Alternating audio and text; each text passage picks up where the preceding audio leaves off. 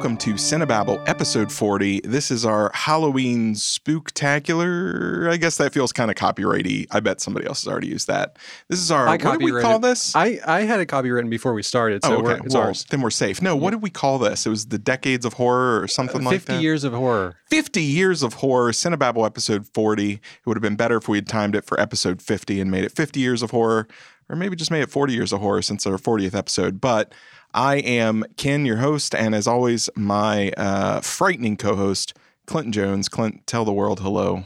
Hi, world. I'm here. You know, I give you, you know, 40 episodes, Clint. I've given you 40 times to come up with something uh, that was, you know, Edward Murrow kind of good night and good luck. I feel like Um, give hi, me- I feel like hi, world. Hi, world. I'm here. I think that is pretty uh, it's good. It, Yeah. it is. I mean, as far as 2020 and 2021 is is concerned, I guess that is pretty uh, revolutionary and miraculous that we are here. Yeah. We do exist. We almost didn't exist this episode Mhm. because I got jealous of Clint having a new cat. So we went out to the pet store and we got, well, it was a humane society and we got a new cat. And so Clint and I came down here into the the office to record in our nice little recording studio that we've set up. And uh, the cat had apparently chewed through uh, what the, The- power cord power and the cord the- headphone cords. yeah. and- The and uh, and my headphone cord, which is currently staticking out on me. So Man. Uh, so I thought it was completely impossible. I said it is impossible for this little cat to chew through wires, and Clint kept telling me it was possible to the point that I shoved one of the wires in my mouth and started to gnaw because I was going to prove that it's not possible. Then, lo and behold, I definitely chewed through that wire. It was way easier than I thought. Don't buy uh, power cords on Amazon, kids. I just don't think any power cord is meant for chompers, man. Well, I, I just I thought it was impossible, and my The wife loops- happened to be standing here and making fun of the fact that I'm chewing through this cord. The loops you didn't help. through to justify that it was not your cat.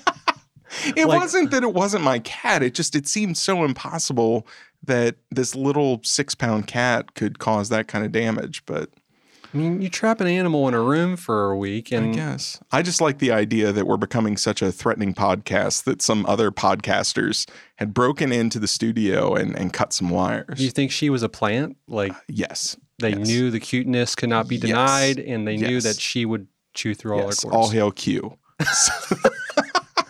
That's what is that short for cute? Yeah. Did you? Uh, by the way, Yeah. we're we're talking about horror today, and uh, did you see the Batman trailer? I did see the Batman. The trailer. Batman trailer looks like the Batman looks like a horror flick. Yeah, it looks uh, like Fincher. I kind of loved it. What'd you think? I well, you know my feelings about superhero stuff in general, do. but the one warm spot in my heart for superhero stuff is Batman. Like Mhm. I, I'm always excited for Batman stuff, and um, when I saw Matt Reeves was doing this, that gave me a lot of hope. I really Yeah. liked the Planet of the Apes movies.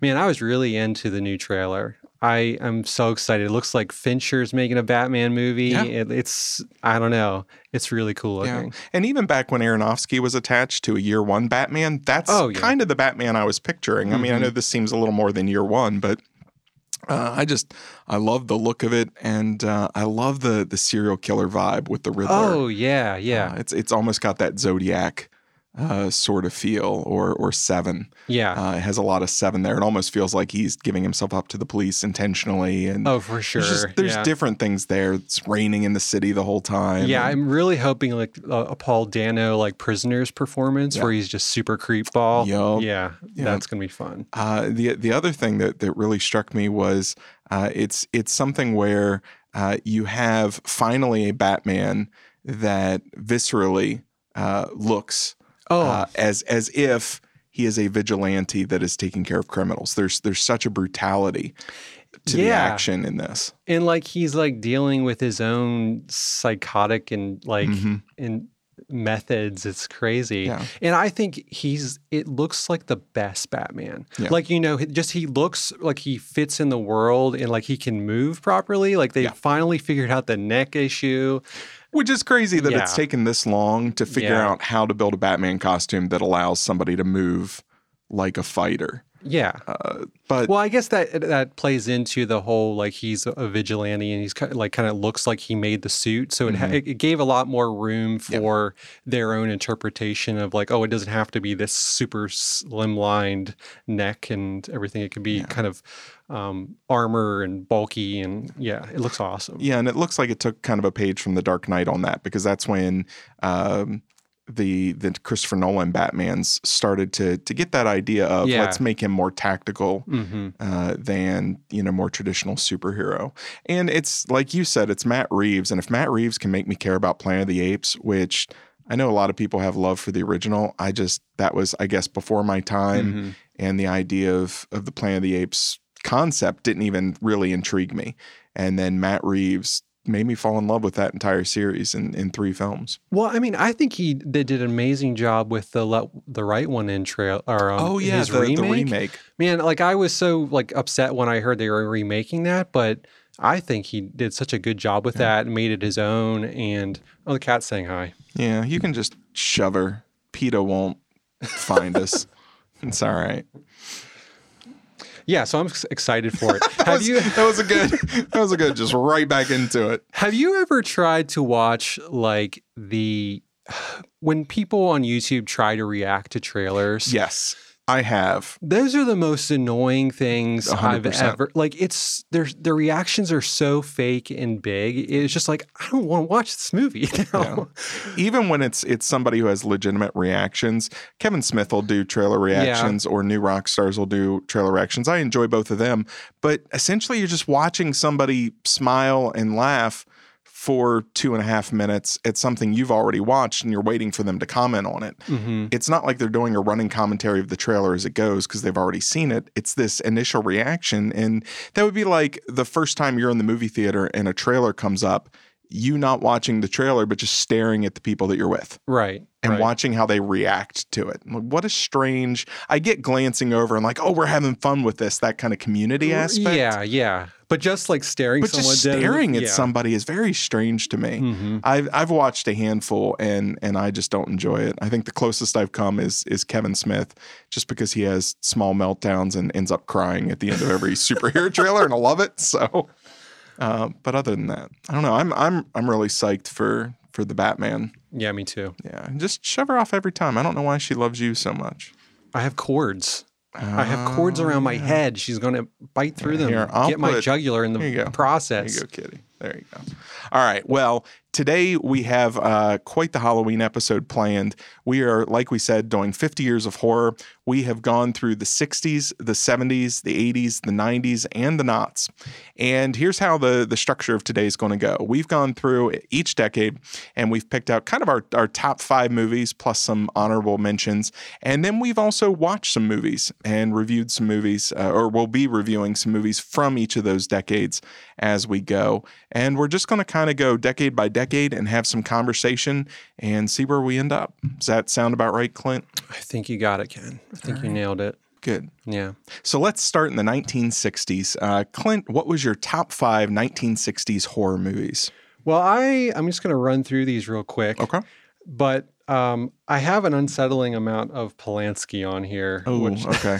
yeah. How do, I was going to bring that up. How do you feel about uh, once w- we had talked about Luc Besson the other week because of the professional? Yeah. Does that taint your experience with directors once things are found out, like Polanski or or Woody Allen? Um, like the Woody Allen did Polanski. I don't know. I I I, I feel it, it it's awful and terrible, but I there's I really like Rosemary's Baby. I don't know. I feel like the the um the professional one is really hard to ignore when it's right in your face during the movie. Um, generally, I I don't know. I can kind of keep it separate. I find same thing with with Kevin Spacey or other actors. I think the big difference for me for for a Woody Allen is you can see those plot lines in his movies. yeah. And it's it's always a well not always, but it's often an older man falling in love with a younger than 18 or very close to 18 female lead. Mm-hmm. And once you connect that, oh, his stories are mirroring the accusations and some of the things, that's when it pulls me out of it. Yeah. Um, you know, so uh, the closest I get with something like Kevin Spacey is Baby Driver because Yeah. he just has this affection for this young male, and all I keep thinking of is, oh, I think I'm also more inclined to not, maybe not go and find out more movies from the Yeah. person. It's kind of like I cut it off. Yeah. I don't know. It's really tricky. all right. So anyway, sorry to interrupt you. I was just curious about that. 1960s. What are your top five? So Repulsion from 1965 with Polanski, um, Night of the Living Dead 1968 by Romero, Rosemary's Baby from 1968 by Polanski, Psycho from 1960, Carnival of Souls from 1962. Have you ever seen Carnival of I Souls? I have. Yes. It's been a it's been a minute, but yeah, I've I've seen it. There's an atmosphere to that movie that I just love. Like there's this creepy organ score to it, and I really find it fascinating that it's made by like um, uh, Herk Harvey, who was like an industrial filmmaker. He, Really? Like he would make educational films and industrial films, Right. and then he got an idea for a horror film, and he's like, "Hey, I'm gonna make this thing," and so he made it over like. I don't know, a couple weekends, and and That's really surprising. I would I would never have guessed that it was a kind of first time filmmaker or or a you know not accomplished auteur type of. filmmaker. I know, yeah. So Uh, that, it's got such a, a mood to it. I know. So that that's just a, like such a fascinating little bit of history to Hmm. Okay. it, and it's just got a really interesting atmosphere. Okay. Um, then I have two other kind of not honorable mentions, but they're ones that I kind of just recently watched. Okay. And um, Blood and Black Lace uh, from 1965 Mm-hmm. by Mario Bava. Um, he's part of that like Italian. Um, is it Giallo or Giallo? Giallo. Um, and he was before, um, like earlier on than you know, like Suspiria by Dario Argento. It was like he kind of influenced those kind of directors later on. And it would be a perfect um, companion to Suspiria because that, like, you know, takes place in the ball- the bla- ballet school, Mm-hmm. and this takes place in like this high end fashion industry where this killer is going around and killing models. Yeah. And uh, so it's really fun, and it's got that really interest, like strong lighting and the Technicolor. It's Mm-hmm. really beautiful looking. What was that movie we reviewed that you loved and I hated? It was on Netflix and it was it was a horror movie in the fashion industry. It was like about a dress. I think it was called like the dress. Oh, is that what it was? Yeah. And I just did Yeah. not get it at all. Yeah, I, I really enjoyed that one. And then the other one was Persona by Ingmar Bergman. yes. And um, I don't know if you would necessarily completely classify it as a horror movie, more a psychological thriller Mm-hmm. with horror elements mixed in. But man, this movie was so good. Yeah. It is so modern in how it feels. And Way ahead of its time. So, and like the acting is so good. It's, and man, the shots in it are amazing. And for a movie where it's just two characters and one doesn't speak at all, there is so much in that movie. And, uh, and if you haven't thought of it as a horror movie, it's I think it really fits in that category. It's really interesting. It definitely is. And speaking of, the the literal first one on my list is uh, Bergman's Persona. I'm really excited Uh, that you like that. That's in my top five. Yeah. I just, I, I very much, I didn't go to it because I thought it was a horror movie. I watched it during quarantine, Mm-hmm. uh, but just came away from it. That's that's one of them. I think I watched it one more time after that. It was just, how have I missed this movie, or or really not even heard of it before? yeah, I um It's it's fantastic. recently, or I guess just recently on the Criterion Channel, um, Edgar Wright did his pick of movies, and yeah. that was one of his films. Oh, so that's kind of like it was one that I meant to see for a long time, and that kind of just cemented like, oh, I need to watch this, and I did, and man, it was so good. Okay.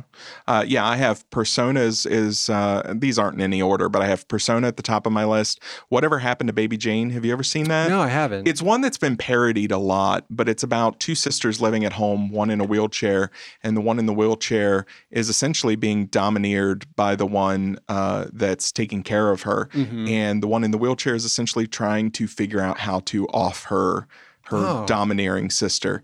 And it's it's 100% that uh, it's it's it's a holdover from the 50s and 40s where it's that that style of old Hollywood acting. Mm-hmm. And you would probably even recognize some of the lines from different spoofs and satires and things like that. But it's genuinely creepy. And one of those movies that I would not mind at all if somebody like a Fincher Yeah. uh, remade it and just give me two of, of the best actresses we have working today, Mhm. put them in a small confined space, and just have them hate each other. That's cool. And the one that that needs to be free is at a complete disadvantage and slowly going mad, and and the one that is you know free to come and go is just power hungry. Hmm. Uh, so Persona, whatever happened to Baby Jane, Rosemary's Baby, which I have great affection for, Psycho, and then um, I had a hard time choosing between Night of the Living Dead and Hitchcock's The Birds. Oh yeah, yeah. And I finally went with Night of the Living Dead just because I think it had more. Um, it became more iconic and it was it was Mm. more revolutionary and and a little more influential on Yeah. what came after it. Where The Birds is a, is a very good movie, but I I don't think when you go back and watch it, it holds up quite as well, particularly in the effects and and some other things. It it kind of spoils some of the scares. But uh, so I probably lean towards Night of the Living Dead, but that shoves the birds into my kind of honorable mentions. And then have you ever heard of a, a movie called Eyes Without a Face? Yes, that was on my list. Okay. Uh, yeah. Eyes Without a Face is one I just recently discovered Mhm. this past two weeks. Really. I was looking through and just looking at highly reviewed horror movies from the 60s, hmm and the description of it caught, caught my eye. And I actually wish I hadn't read the description. Yeah. I wish I had gone in blind and just watched it. Yeah. And so if you haven't seen Eyes Without a Face, It's really good. definitely check that one out. Uh, but for the 1960s, today we reviewed a movie I had never heard of I called Peeping Tom. Yeah. And uh, just to, to give you kind of an idea what's going on in Peeping Tom, it's about a loner named Mark Lewis who works at a film, film studio during the day, and at night he takes photographs of women. He's also making a documentary on fear, which involves recording the reactions of victims as he murders them.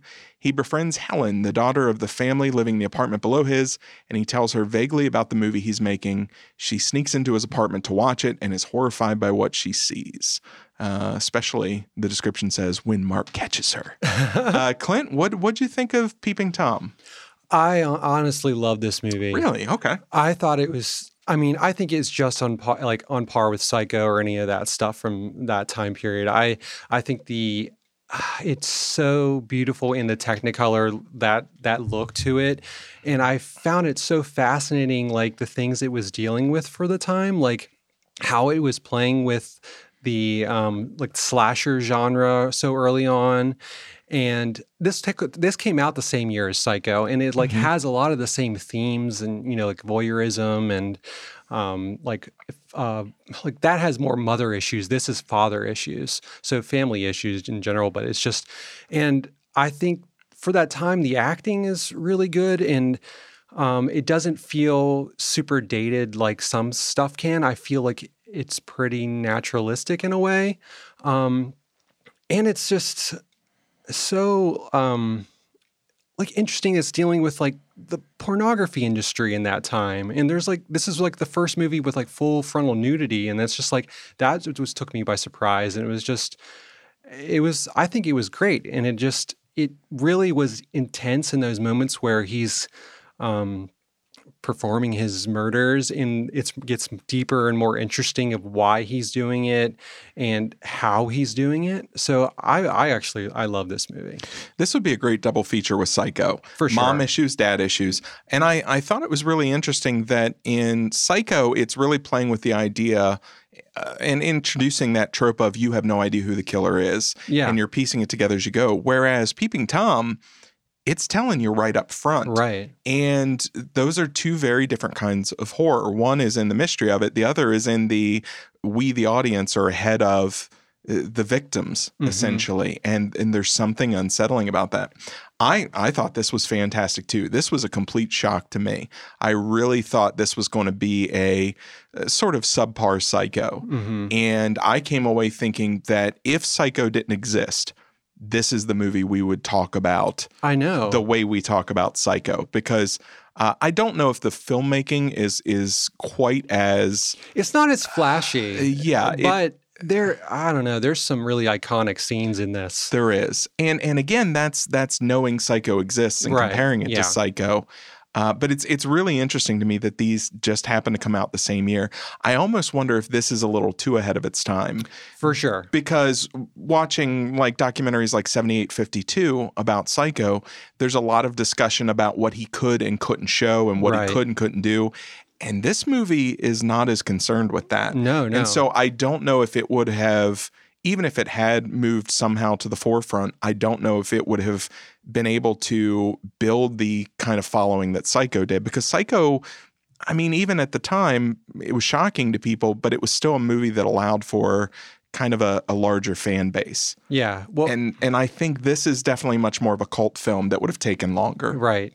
Well, this, I mean, it basically ruined Mike Powell's uh, career. Really? This was he had done a he had done so many movies. He was part. oh, he did Black Narcissus, I know. and I was going back to his Red IMDb Shoes. page. Yep. um man he's done so much work and he it was pulled from theaters after like five Okay. days because there was such an outcry over it and i think you're completely right it was just too ahead of its time but man it's it's so interesting and it's so good Yeah, and it, the other thing is, um, it, it was one that as I was going back and reading about it, I realized how often this movie's been mentioned, and it, I never picked up on it. Different horror directors referencing this movie Yeah. uh, in his work, and I didn't realize, at least in the the horror filmmaker community, this is as influential in a lot of ways as Psycho. Right, right. I saw that there, there was a bunch of um, big directors like Scorsese and who refer like completely hold this movie in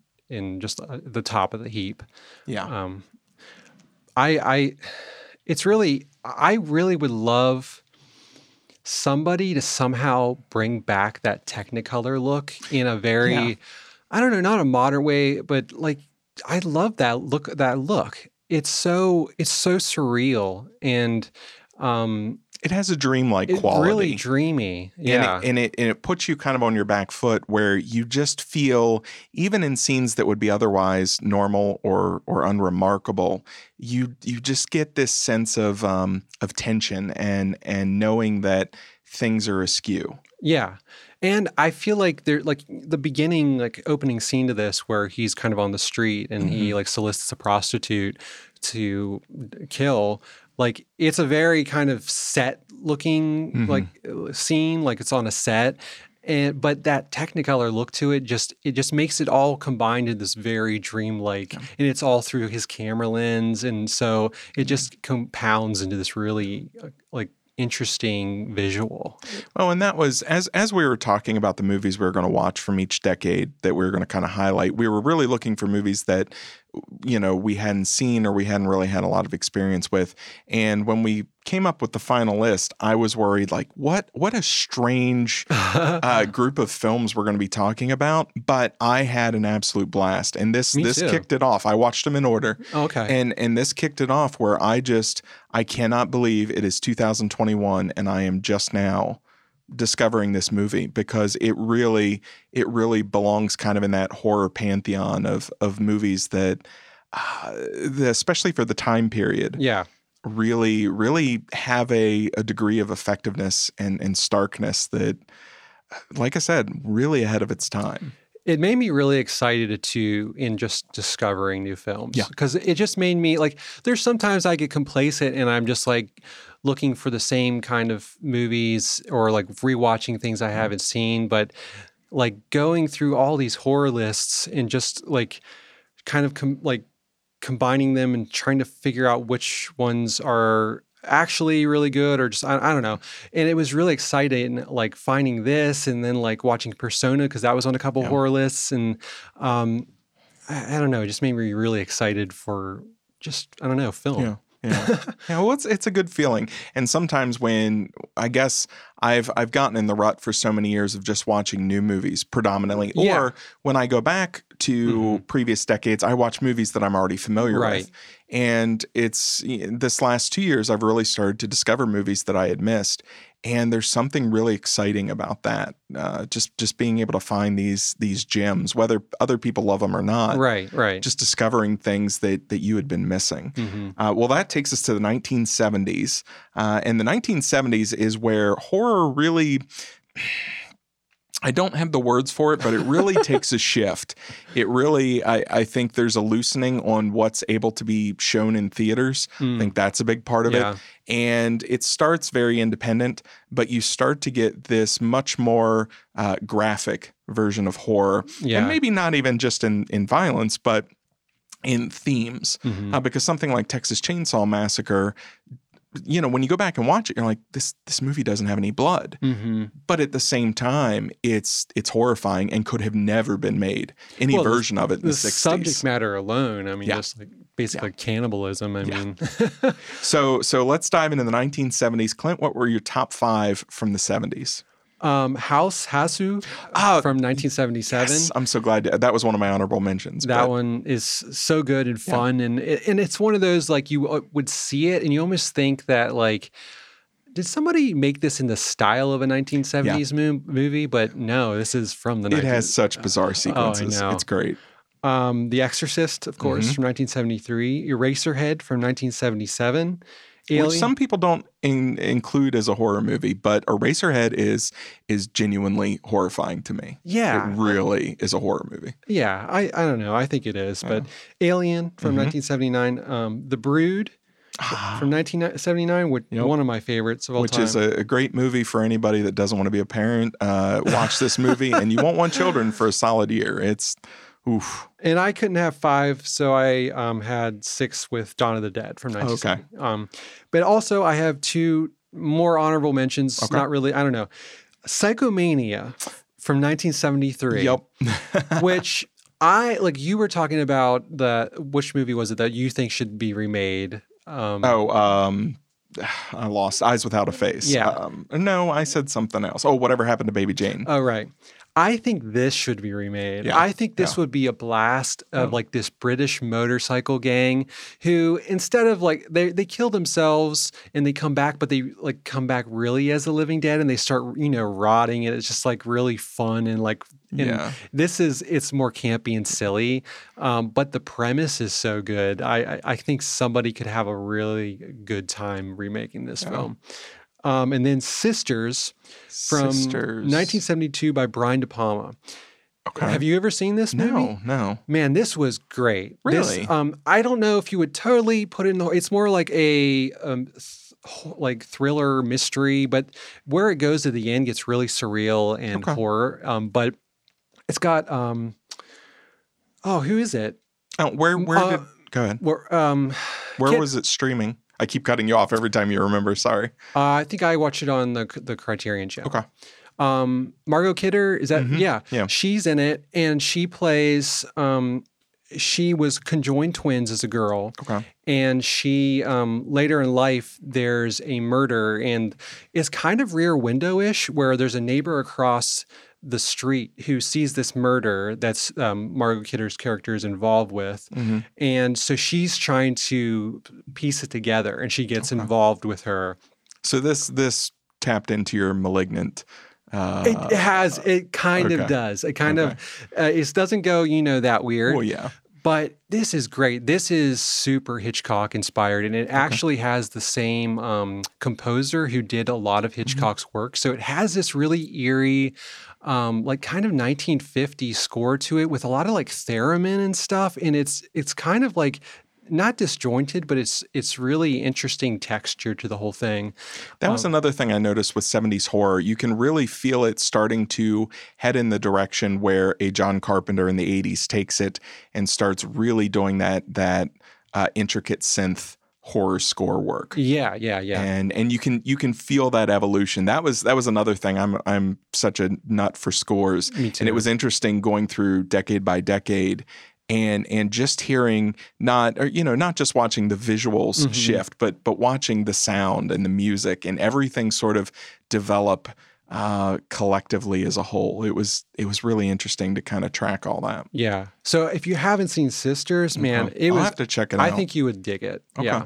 Uh, my top five, I had Shivers, which Mm-hmm. is uh, Cronenberg and Parasites. Oh, right, right. And it's just early body horror, and it's not. It's by far not his best. yeah, Uh, I think The Brood is probably even better, um, objectively. yeah. But Shivers has creeped me out since I was a little kid. I watched it way too early.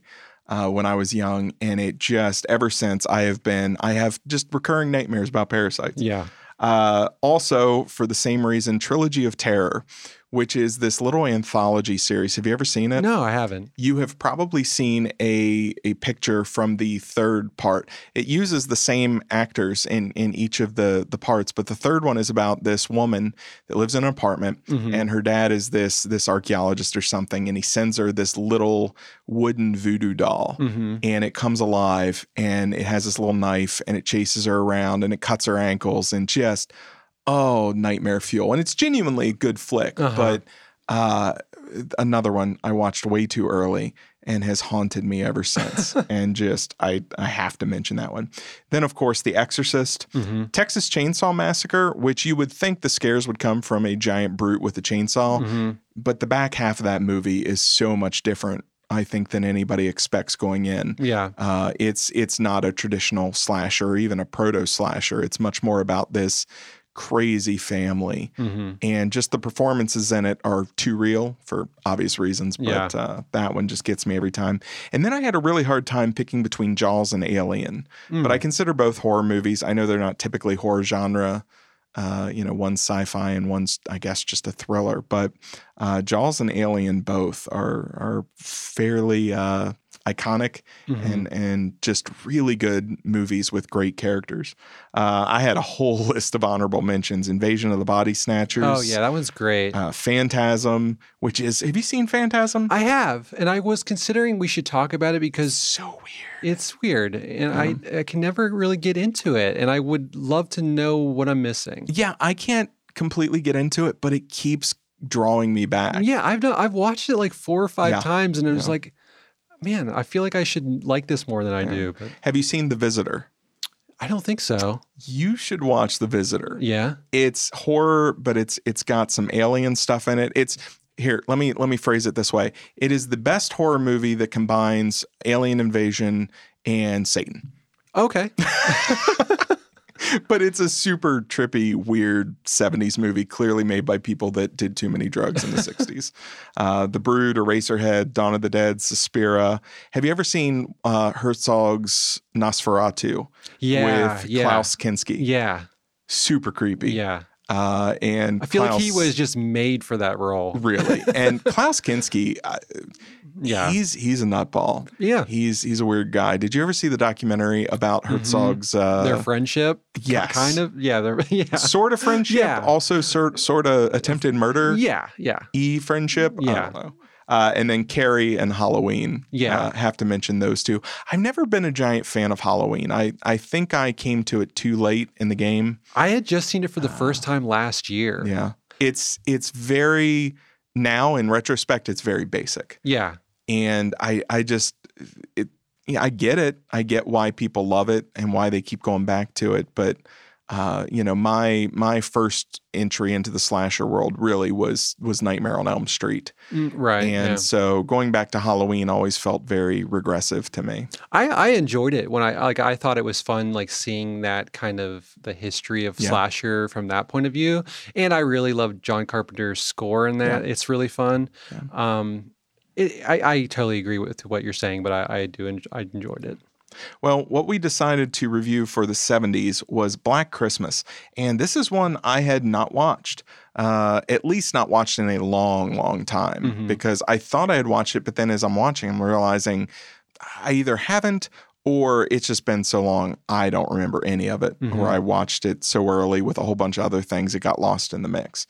But Black Christmas, uh, you would think would be fairly stereotypical, but it's it's just it follows a group of sorority sisters who receive threatening phone calls and are eventually stalked and murdered by a deranged killer during you know the Christmas season because Black Christmas. Clint, what'd you think of Black Christmas? Well, I was totally in the same boat as you. I had sworn I had seen this movie. I had gotten like this giant box set of all these, um, you know, B level horror movies from like Walmart. You know, had like a hundred horror movies in it, and I swore that that one was in there, and I'd watched it, and I was like, eh, it was okay. And then putting it on, I was like, oh, this is not that movie at all No, that I'm yeah. thinking of. And I I think this movie was great. I, I I was so blown away by how complex the characters were. Nope. and how just around the edges the the the horror part of it was where it was made it so much more impactful when it did come up and like it because you were like in the lives of these girls and it's and you hear oh it's sorority girls that and like they're living together and It you gives you a very specific picture. yeah you think it's going to be all like sexy and stuff and a lot of nudity it's not that at all it's these very real girls just College kids. college kids living their lives who are um, just you know going it's christmas break and they're this this uh, psycho is in their house and making obscene calls to them Yeah. um, so i thought it was great i i think it's a lot better than halloween That's what I was going to say. I'm really surprised this is not the because when you go back and you watch horror documentaries or things like that, everybody talks Halloween, Halloween, Halloween.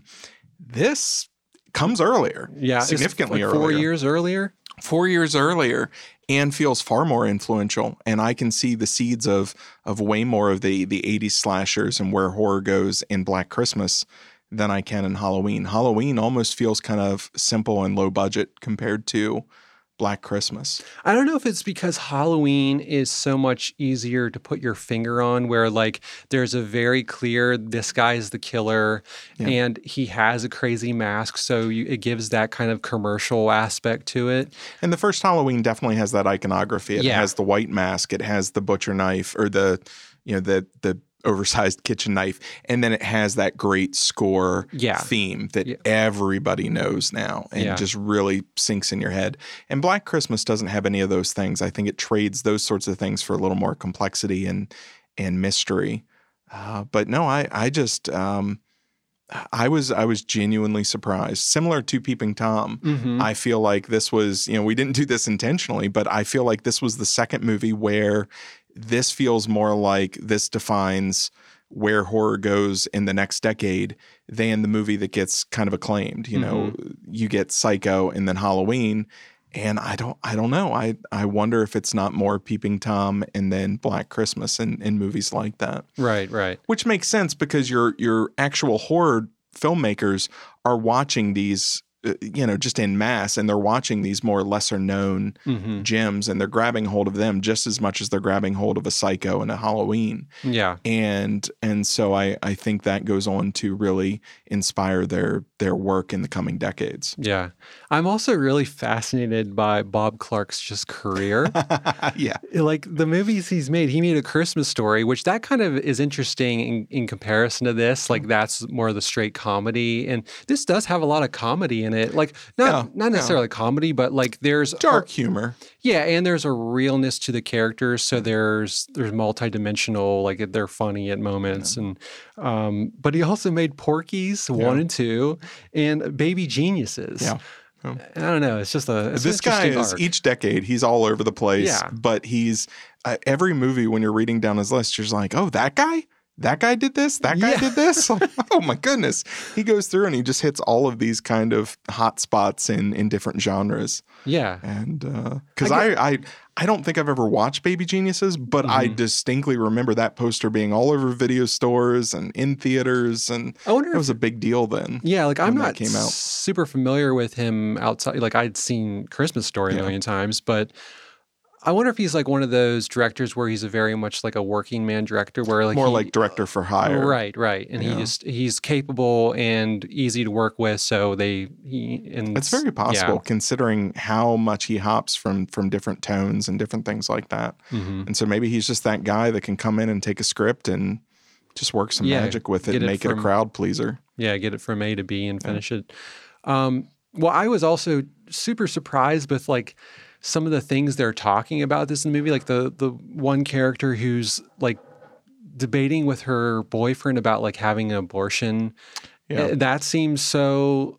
I don't know. Not. I don't know. I I can't say the whole history of film, but it seems early for that subject matter to be like center of a movie. And Yeah. I was reading some things with the director and I, I don't know if it was the writer who were saying like they weren't really trying to make a political statement. It was more like they needed something for them to talk about.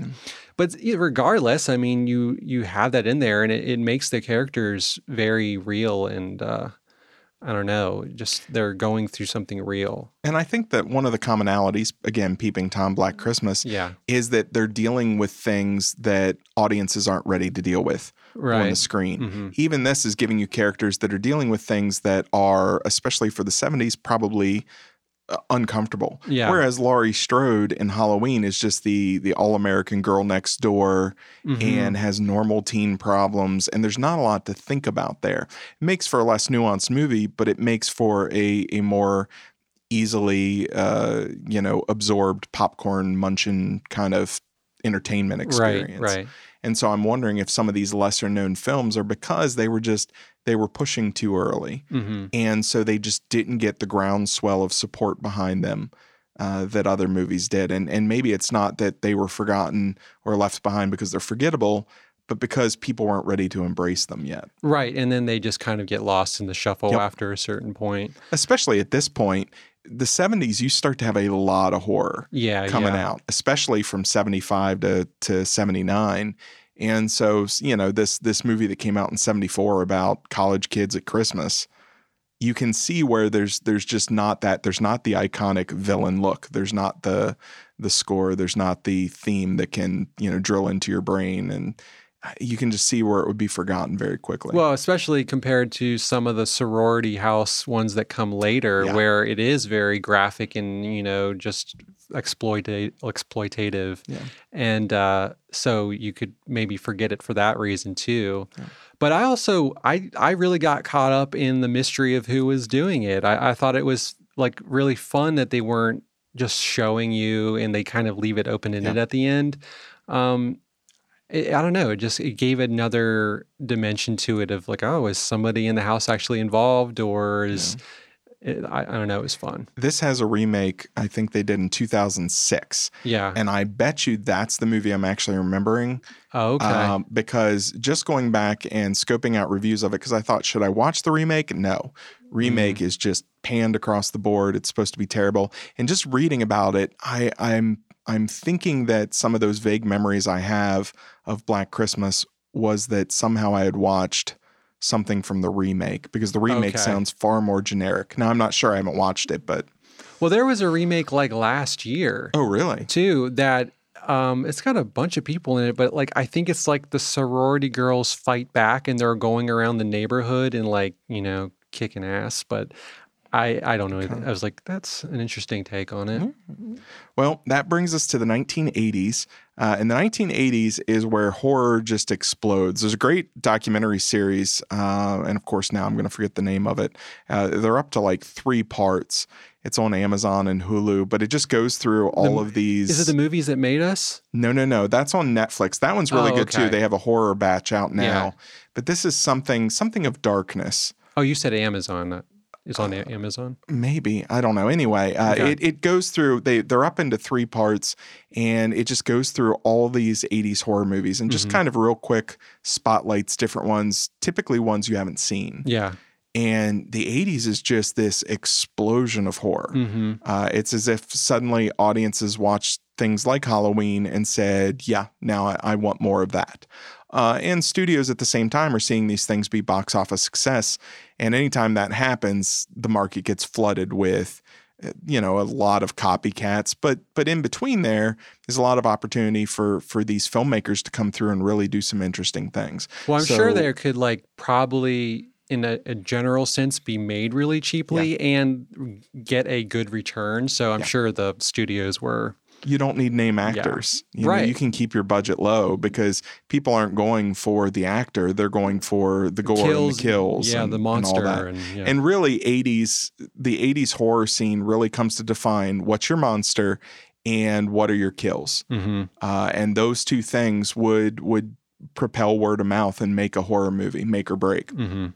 So, Clint, what were your top five of the '80s? The Thing Ooh, yes. um, from 1982, The Fly from 1986, Evil Dead 2 from 1987, Videodrome from 1983, uh, Dead Zone, um, and Scanners A lot of Okay. Cronenberg. I love Cronenberg. So you didn't put The Shining in your top. I didn't just because it was too obvious. I mean, I definitely like that's a given. That's like one of my. It's in my top five movies of all time, but I just didn't. I also didn't put The Shining in my top, and I found it interesting because I wanted it in there, but each time I compared it to something else, I, I think the thing I love about The Shining is not its horror elements. yeah. And so it it hasn't lasted in my mind as a horror piece. It's much more of a psychological thriller. And Okay. I, I know it genuinely is a horror Uh-huh. film, but it it just it was easy for me to pull off that list because I consider it in this other it's it's it's Oh, at this yeah. other level of of just this is one of the best films of the 80s. I agree. Not It's- just a genre It's one of my favorite movies ever made. So it's just like uh, there, yeah.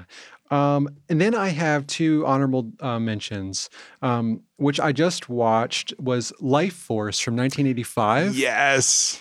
That is a weird movie. Super weird movie. When I was talking about The Visitor from the Uh-huh. 70s, Life Force is That- is kind of the spiritual successor of When you were The describing it, I was like, "Oh, I'm going to talk about Yep. the, the Life Force in a minute," and that goes along with it. Yeah. But man, that's a weird movie. Yeah, it really Made by Tobe Hooper. Mhm.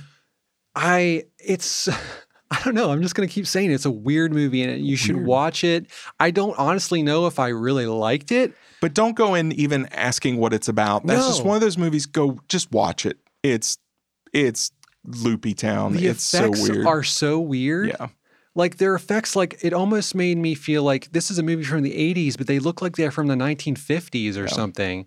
Um, and then uh, Brain Damage from 1988. Yep. um, by uh, Frank Henenlotter, who also did Basket Case. Um, this is a super weird movie too, and if you haven't seen it, I, I don't want to go into it too much. There, it, there's a weird growth on the side of a man's neck, and he's making him do things. And uh, And it's going to go in all the directions that you don't want it to go, and Yep. that's what makes it great and bizarre. yep, so check that one out. Okay. Uh, my list starts off a lot like yours: Evil Dead Two, The Fly, and The Thing. Can I ask you a question real quick? Absolutely. Do you prefer uh, Evil Dead 2 to the first one? Depends what my mood is. Okay. If I want more of a straight horror, Mhm. I prefer Evil Dead. Mhm. If I want uh, more fun Yeah. horror, it's Evil Dead 2. It just it depends.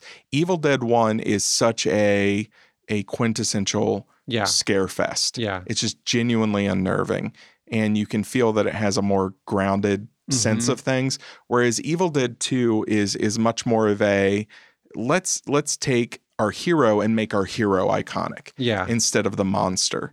And uh, Evil Dead 2, I think, you know, when you get to the 90s, horror really starts to go more in the direction of who's the leading character in your horror movie, who's going to Yeah. survive this. And it starts to build the mythos around the horror hero instead of the horror villain. Mhm. Um, but it, it's it's an interesting pair because it's essentially a remake, but it's not. I know. but it is. Like I really enjoy the first one, Mhm. but then I always get to the end of it and there's a lot of scenes that I'm I feel like I'm missing Yep. so that I have to watch the second Yep. one cuz like oh man, I really I oh that's right, that's in the second one. And Yeah. uh but yeah, they're both good. And we talked about the Dead Zone a couple of weeks ago. The Dead Zone is it's a surprising flick and Mm-hmm. one of the best Stephen King adaptations, uh, just as far as faithfulness goes. But it's just it's a really good movie, and it's one that's not told in a traditional three acts. It's it's something that that feels much more like a novel Mhm. put to screen, and uh, it's it's great. Christopher Walken's great, and it's got a great cast. Yeah. Uh, my fourth one was Nightmare on Elm Street Yeah. always have a very special place in my heart. I don't know that it's a better film than some of the things that got shoved off my list, but it's it's so iconic in in as far as when you say 80s horror, honestly Nightmare on Elm Street is the first thing that vaults. It's it's the the most pure horror of of the movies I listed. The other ones have sci-fi or Mhm. thriller or all this. Nightmare on Elm Street just always super creeped me out. There's something about being stuck in your dreams Yeah. that is a universal fear. It's an awful feeling when Mhm. you realize you're you're having a nightmare and you can't get out of it. Yeah, I love that one. That was definitely on my list to like the last minute Yeah. and uh it would another day it would be on there. Yeah. And then my last one was The Thing, uh, Okay. which is just um it's just it's an exceptional movie. That it has everything. That one's almost in the same plane as Shining for Yeah. me, where like I could also almost consider it not a horror movie just because it's so fantastic in every other way. It would probably end up in my top movies of the 80s, period. Yeah. The same as The Shining. Uh, same thing in the 70s with The Exorcist, really. Yeah. The Exorcist is it is a horror movie, but it's existing at, at such higher levels where it's doing so many other things. Because really, The Exorcist is about, you know, these two priests from two different generations Mhm. and what they're going through, and how this little girl is essentially being used against them. Mm-hmm. And it's it's a much more layered flick than just a oh kid gets possessed. Mm-hmm. Uh, but anyway, uh, my my kind of honorable mentions: Return of the Living Dead, which is bonkers. Yeah. Uh, Henry Portrait of a Serial Killer. Uh huh. They Live, which we just watched Right. uh, last year, I think. American Werewolf in London came out in the 80s. It has Uh-huh. a great transformation sequence. Have you ever seen a movie called Possession? It was on my list to watch and I didn't get to. Possession almost cracked my top five. Yeah. Possession is it's it's it's a Rosemary's Baby esque Uh huh. story, uh, but it it focuses much more on kind of the the supernatural rape end of things Uh huh. uh, and what's happening there. But other things happen too. But it's it's very unsettling. Uh, definitely one to watch. I'll check that one out. Uh, sure. Then Near Dark and Hellraiser 2, which I always have a soft spot for Hellraiser 2. Uh huh. Um, it uh, it it gets really ambitious, probably too ambitious for what it's able to do at the time. Mm. But I appreciate that you know the last third of that movie, they just decide, you know what, let's see what the world of the Cenobites look like instead of just keeping everything on Earth. Uh-huh. And they go they go into some really surreal directions. And it's it's not the kind of hellscape you would imagine. It's very geometric and it's very Hmm. bleak and it's not fire and brimstone or or you know just a lot of graphic imagery. It's a very strange, otherworldly kind of feel. Yeah, I haven't seen that one. so It's I, I I wonder if you would like it better than uh, our next movie that we're going to review, which is Man, Hellraiser. You're a professional. What a segue! uh, Hellraiser was written and directed by Clive Barker, and it's based on Barker's 1986 novella, The Hellbound Heart, which is uh, fairly different from the movie that we get. But it involves this mystical puzzle box which summons the Cenobites, which are a group of extra dimensional sadomasochistic beings who cannot differentiate between pain, plain, between pain and pleasure. Uh, and the leader of the Cenobites is played by Doug Bradley, Pinhead, which is kind of one of those iconic 80s horror monsters. Mhm. Uh, but there's a whole family drama at the heart of this where, uh, you know, just uh, this poor girl, this poor final girl, uh, is getting caught up in, in her family's drama and then caught in between uh, members of her family and these Cenobites. Clint, you've tried Hellraiser before, Mhm. not your favorite. No, How was it this time?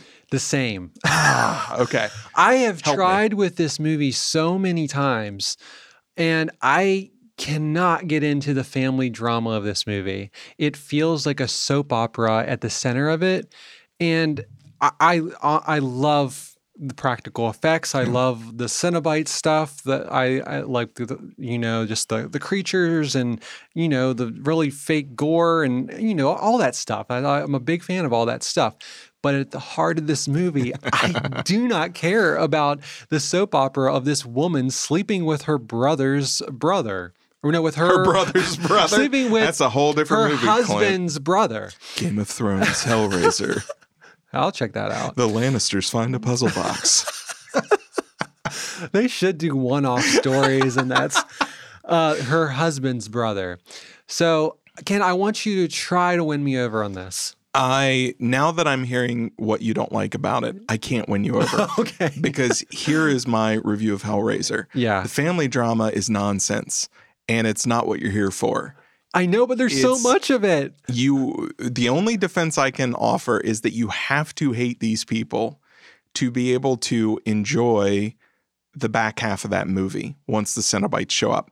Because if you love everybody, it's it's hard to just root for the girl and it's hard to get in that that weird headspace where you're enjoying watching these people uh, essentially encounter pain incarnate. And so it's it's I mean the the the horror elements are uh, the body horror and it's it's the idea that something as innocuous as a puzzle box could be a an entryway into this whole other bizarre hell dimension. Mm-mm. That's the sort of stuff that fascinated me. Now, it's fascinated me for a long time because this movie I watched at a very specific age uh-huh. where I think I had just turned 16 and you and I grew up in a conservative church and Yeah. and households and this was very Oh, I'm sure. on the edge. Yeah. This this was this was I knew the whole time I was watching this that dear Carol Brown would not approve of this movie Yeah. and that uh, my church would you know pass out Mhm. collectively if they knew that the 16 year old was watching it and so there there was a lot of that and I think that's continued to to sort of um, hold this up in my mind yeah. the other thing is, I watched Hellraiser 2 fairly soon after seeing Okay. Hellraiser 1 for the first time. And Hellraiser 2, uh, a lot of people would would hate that I'm about to say this, but I think it's a way better movie. really. It it concerns the the wife uh, Julia hmm uh, being resurrected by this uh, this uh, psychiatrist or this doctor hmm in uh, this this mental asylum, and he's resurrecting her for his own kind of pursuits because he wants to become essentially, or or he doesn't want to become a Cenobite. He ends up becoming a Cenobite, but yeah. uh, he wants to tap into this power and things, and it's it's a much more, I think, interesting movie. And it brings back uh, the daughter from the first movie and gives you a a second kind of protagonist character that's that's really solid. I mean, it's you know it's still 80s acting, Yeah. but I I think the drama and the characters of the second one are much much better, Okay. and it gets more ambitious. Uh-huh. Whether it succeeds on that ambition, that's where you know I I I don't know if it succeeds as well in its back half as the first movie does with what it sets out to do. Um, but it, as much as you just cannot get in Hellraiser one, I, I would still recommend two just to see how you respond to that. Yeah, I'm curious to check it out, and I was planning on it, but man, I just yeah, I really have tried this movie Mhm. a lot, and like I said, there's a lot. I I love the practical, the body coming back under the floorboards and all that, and like reforming. That's super fun, and Mm. but yeah, at the heart of it, I, it feels like a soap opera Yeah. from the '80s And, uh, that I, I, can totally see it. yeah. Now, this is being remade. Uh, there's a movie version that's going to be, I believe, on Hulu, and then there's, or maybe that's the that's why it is. There's a TV series version that's going to be made on Hulu, and there is a film version that is being made on. Uh, I think it's going to be on Netflix. Okay. The film version is a direct adaptation of the book, and in the book is, like I said, pretty different. People Uh-huh. prefer the book far more to the movie. And the book is interesting. The Cenobites function differently. There's not as much a Pinhead character as a leader. uh-huh. Uh, Pinhead in the books is is a female, uh, or is at least genderless, but has a female voice, and so they've cast a female already as as Pinhead in in this movie, and so it'll be interesting to see two very different takes. I think the TV series is more adapting the idea and just playing with that world, whereas the film is adapting the books. So Speaking of the Cenobites for a Mhm. second, so there's in the, the the first one, there's you know the four Cenobites. Right. There's the Pinhead, and then Mhm. there's the guy who's got his the like, Chatterer, the Chatterer, Yeah. and then there's the woman who got her throat splayed and the Right. weird thing. I feel bad for that fourth one. Who's just guy. like who's just like one of those blobfish on the bottom of the ocean, and he's just like he's Yeah. just big. Yeah. and yeah, he's got weird sunglasses. yeah, he's got weird sunglasses, Yeah. and he's just big, and Clive Barker has stories as to the, each of their origins. I forget how he died and what his origin was. uh huh. The second movie goes into how Cenobites are created and where they come from. And it has Pinhead and then it has some different ones. It doesn't have the same uh, four is as the, the first movie. Yeah. But um, that's another thing. I uh, Some people, when they complain about Hellraiser 2, they complain that there was uh, an explanation as to where these things come from. Oh, they And like I- the mystery think, of it. Yeah, it took the mystery away from it. People didn't like that. It didn't bother me because it's a sequel, but I can also see that argument. Yeah. So that brings us to the 1990s. And the 90s really, um, I think this is where horror starts to grow up.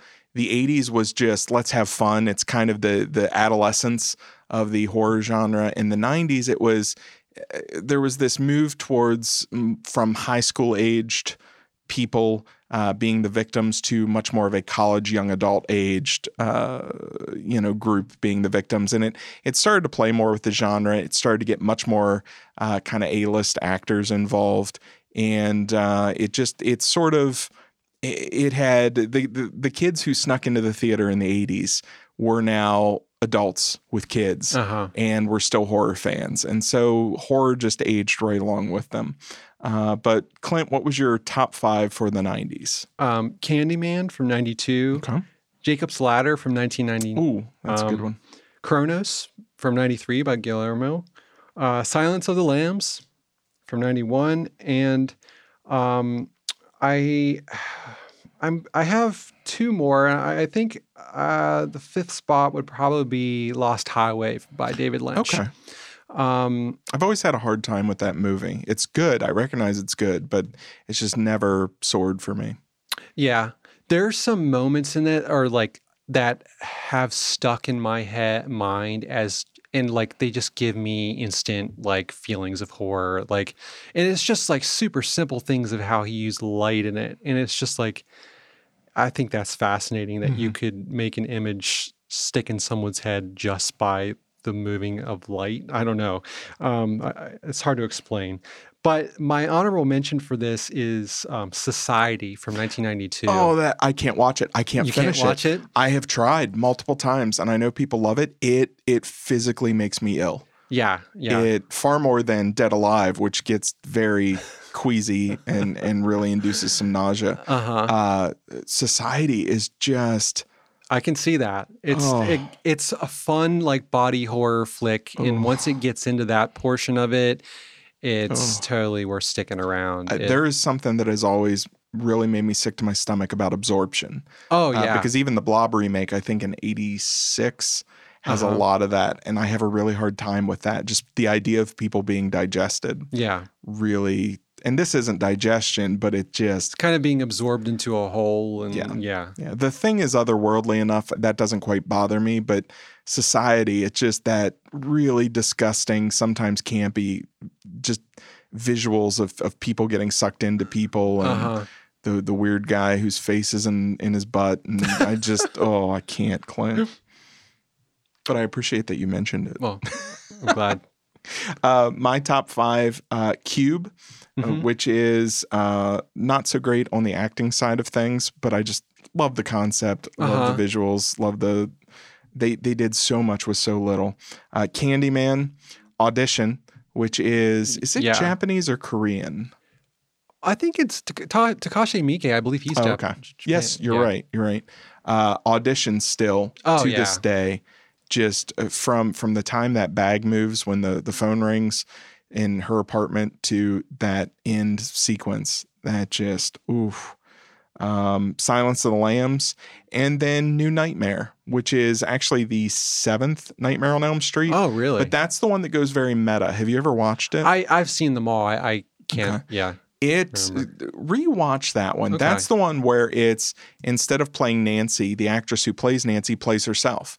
And it's just about her and her family coming back to make she's making a a new Nightmare on Elm Street. She's returning to it, but Freddy comes through uh, into the real world. And it's not the Freddy from the movies. It's the demon that essentially the writers have been tapping into when they're creating the character of Freddy Krueger Uh huh. that entity is a very real demonic entity and it's very meta it's it's it's much more uh, in the vein of a scream where it's Okay. it's fully aware of what it's commenting on hmm and a lot of its horror is on a film set and um it's it's not an amazing movie it's got some flaws but i just it's it's one of my favorite horror movies Huh. uh, and again i already have affection for the original nightmare on elm street Yeah. um, but I I really enjoy this one, and it it reinvents in interesting ways That's cool. uh, to the point it could have basically relaunched the the Nightmare on Elm Street series. It never went anywhere, but they really could have Yeah. uh, kind of taken it. And it's it's not the comical Freddy Krueger that a lot of the sequels start to really dive into, which I think ruined. Uh, in a lot of ways, that character maybe it made him more iconic, but I mean, it's there from the beginning, kind of, but you think it just goes too far with it? Yeah, in in the first movie, it's more he's being funny, but he's doing it to toy with them, and it's that that weird cross section of humor and horror that makes it more unsettling. That Yeah. not only is he hunting them, but he's cracking jokes. Uh huh. Whereas after that, it almost gets a little Looney Tunes. Definitely by Yeah. five and six, it gets very Looney I can Tunes. I can see what you mean. Seven really brings it back to where it's it's a little more straight laced horror. Mhm. Uh, and then a couple of uh, honorable mentions: Misery, Sixth Sense, Cronos, Scream, uh, Bram Stoker's Dracula, which I know you have expressed that Keanu Reeves ruins for you, and then Jacob's Ladder. Uh, for the 90s, we decided to go back and review a movie that we definitely have both watched. Mhm. We actually watched it at the same time in the same room, I believe. Was this one? This was one. Yeah. Yeah. this was I I want to say this was the week after the movie that made Josh throw up. There was like a chain reaction of vomit in Yes. that situation. Yes. Uh, so we used to go to my friend's grandmother's on every We you know, were really Thursday. cool. We were yeah. but every Thursday all these teenagers would pack into her house and she would make us all kinds of cool stuff and she was a great lady, would give us hugs. Uh, but what? I didn't want to get all sappy and start crying know. here. Uh, she was awesome. She was Great lady and gave us hugs. What's Yeah. wrong, Clint? Shut up. Anyway, uh, we would pile into her basement, uh, especially at this this one point in time. We would play the original PlayStation, or there for quite a few months. John, once he started driving, would stop at the video store and just rent some random disgusting horror movies. And in this old woman's basement, while she's upstairs making funnel cakes and all the sweetness in the world, we would be watching the most revolting horror movies in the basement. One week, John brought this Italian horror movie. I don't even remember what happened. There was an eye stabbing or an And eating of uh, intestines. Yeah, yeah. I think both were involved. In the, Something. yeah. Everybody's sitting there watching it, and suddenly Josh just blah, right in the center of the room, and everybody scrambles out of the basement.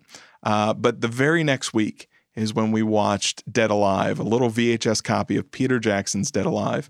Uh, Dead Alive is is a wild zombie movie about a monkey that carries a zombie plague and infects which is found on Skull Island. which is found on Skull Island. Nice little King Kong tie-in. But uh, uh, this this little zombie monkey ends up infecting this town, and chaos ensues. Clint, what did you think of your revisit to Dead Alive? This is one of my favorite horror movies.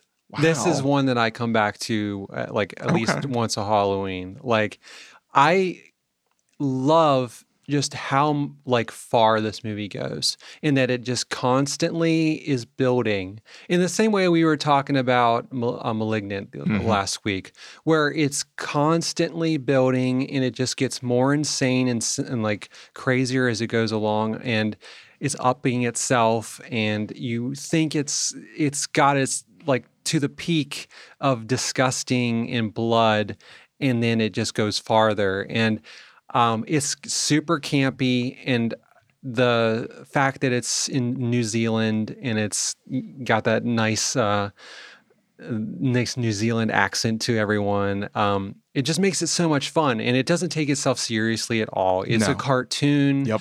and that's what I think helps me with when it's really disgusting. That it's when like pus is being eaten In the soup. in the in the pudding. Was uh, yeah. or, uh, and eh, it goes so like I watched this with Jenny. She had never seen it, and Oh, she's wow. pretty squeamish. Yeah. But she like she made it all the way through, Oh, wow. and she would like be revolted and be like, "Oh, I looked up at the wrong moment" and stuff like that. But she at the end enjoyed it, and I think for the same reason, I, what I'm saying is like it's a cartoon, and it gets so crazy you just can't look away. Yeah. So I know your feelings just from your face. So I I do love this movie. Okay. I really do. It, Yeah. it holds a special place. I had to stop this movie three times. it, it it- in in all the places that I remembered. I I was shocked how much I remembered of this movie. yeah, It had really burned itself in my brain. Me I think too. I had watched it two or three times, yeah, uh, but it's been a while, and and it just there were times that this movie turns my stomach. That dinner Oh, scene yeah, turns yeah. my stomach. Uh, the the lawnmower, uh, which is great oh, it's so but good. just something about it turns my stomach. Probably just how covered in blood and pulp. It's the pulp of it's this so movie. pulpy. There is so much pus and pulp and chunks. yeah. It's it's not just a, a blood kind of movie. I mean, Peter Jackson, you can in a weird way you can really see the early seeds of the Lord of the Rings effects Uh huh. because there there is a a I don't even know what the word is. There's there's just it it feels like something has been uh, ripped to shreds or cut apart or it it just all the stuff feels too real. And I totally agree with you. Uh, it's great and it's comical and that does help. But man, this movie turns my stomach.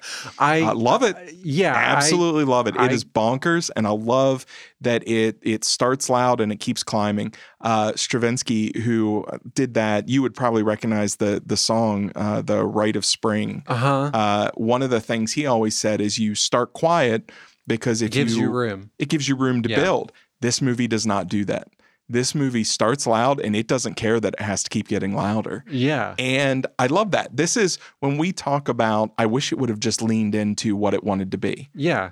This is that movie. This is a Mhm. movie that leans in and just says, you know what? We're just going to keep upping the ante and we're going to make it bigger and crazier and bloodier. And it's inventive in how it Yep. does it too. It's not just more in uh, more gore in like on top of gore. It's like it is that, but at, the- there's like zombies getting pushed into light bulbs and their Yeah. heads glowing like a lamp all of a sudden. Like Yeah. the intestines of a zombie is now alive and it's its own thing and it's farting and it's like and it's just like and it's crawling around. It's just it's in that same thing that like um, Evil Dead and Evil Dead 2 do, where it's just, you know, it's that they are cartoony in their own way and just con- constantly building. And like, uh, I hold it as high as those movies. I, I think it's so fun.